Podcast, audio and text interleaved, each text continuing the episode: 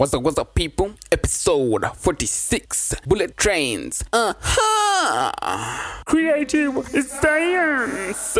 Every time I go and dive into these topics, I learn so much. Can you imagine that bullet trains zilianza in Japan? Japan has a very, very major influence on how we make and how we actually deploy in bullet trains. And they're called Shinkan... Shinkansen there. Shinkansen. I don't have the accent, so I won't stay twelve in a foctoleo.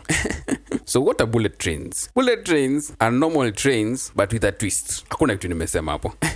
There's nothing I have said. Bullet trains are a different type of train. They use electricity to power their systems. Now, what makes them bullet in is how fast they travel. Currently, the highest and the fastest traveling train, the bullet train specifically, goes at three hundred fifty-six kilometers per hour. That's the bullet train, which uses electricity to power itself. The features of a bullet train are very, very different from a normal train. It's divine, uh, its design, it's aerodynamic and more streamlined to help reduce resistance and enhance train efficiency. It is powered by electricity, which makes it more cost-effective in the long run. Some of these trains have automatic control, which enhance the safety. And there's a new type of technology called Maglev, magnetic levitation. Now, I'll do a separate uh, podcast on that specific technology because it's something new. I've seen it around, but now nimepata intrigue vizuri sana when I was researching when I was researching these bullet trains. Why do I say that? Because the fastest electrical bullet train goes at three hundred and what? three hundred fifty-six. The fastest maglev train goes six hundred three kilometers per hour. Now, I looked at uh, Mach one, the speed of sound. It uh,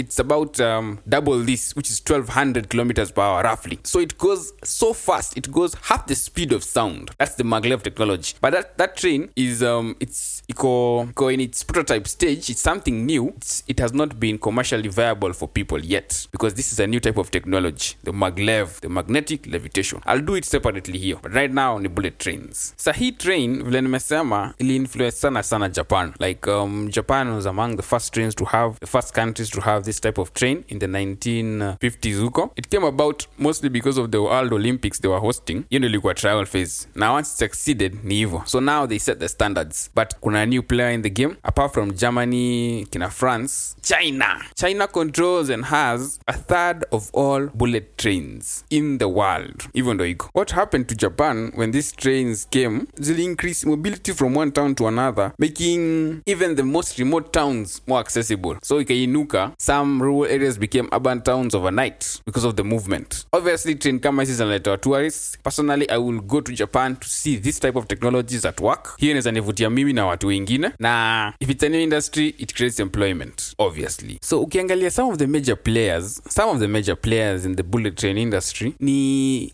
again, mostly European and Asian companies. Mitsubishi, the, the maglev train that I talked about that goes for six hundred three kilometers per hour. Mitsubishi is behind it. Mitsubishi is a Japan company. Siemens is also building their own speed train. But since you know just Japan, you know, it's a German company. So it's focus, it focuses on German German engineering. Each train has its own different unique characteristics depending on where it is. If you look at the German one compared to the Japan one, the Japan one has more Japan aesthetics. What do I mean? It's more colorful, cartoony, cartoony, more sleek. German is a bit um, neutral. It's dark. It's a bit neutral. So there's a big difference. The speed as well and the comfort is also different. Sasa Ubaizi trains, most of them, the construction is done through tunnels. So the view, because you're moving so fast, Pia, the view is not as um, as good as you can imagine. You're moving so fast and mostly you are and through tunnels, through mountains, so ni tunnels, tunnels, tunnels. The journey, ni efficiency. It's not about the view. It's about the efficiency. Easy is a Japan, the Liliziangalia, the way I looked at them so much, because they are so intriguing. The aesthetics are so nice. Now, the bathrooms. You see how technology is built on top of another. The bathrooms have smart toilets where, you know, Japan thrives. So, ukienda hapo, unajua unatumia nini? Unajua unatumia the bidet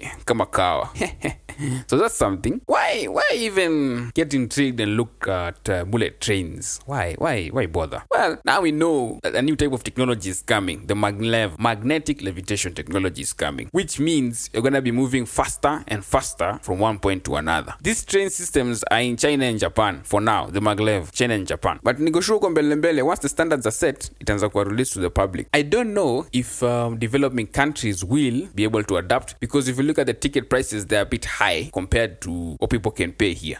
So maybe it may not make sense here right now, but to some extent, it will come. Pia gives you an idea that um, not every outdated form of, let's say, technology inawezesha tu hivyo. Mm. Because, you know, the railway system was built during the Industrial Revolution. The rail, the steel, the coal and steel time. Na saa hii zimekuwa repurposed, zikaanza kutumia steam and magnets. You see, so it takes a visionary aspect to see something like this and make it even more, iendelee, it becomes more, and you extend its longevity in one form or another, improving the functionality in the end. Kama kawa, kawa dawa, my name is Dishon Jesse. I am your host, the creative scientist. You can follow me, eh, follow us at underscore apishi on all social platforms. Hit me up uh, anywhere, anywhere. Twitter, Instagram mostly. And remember, by my standards, it is always a good day for science.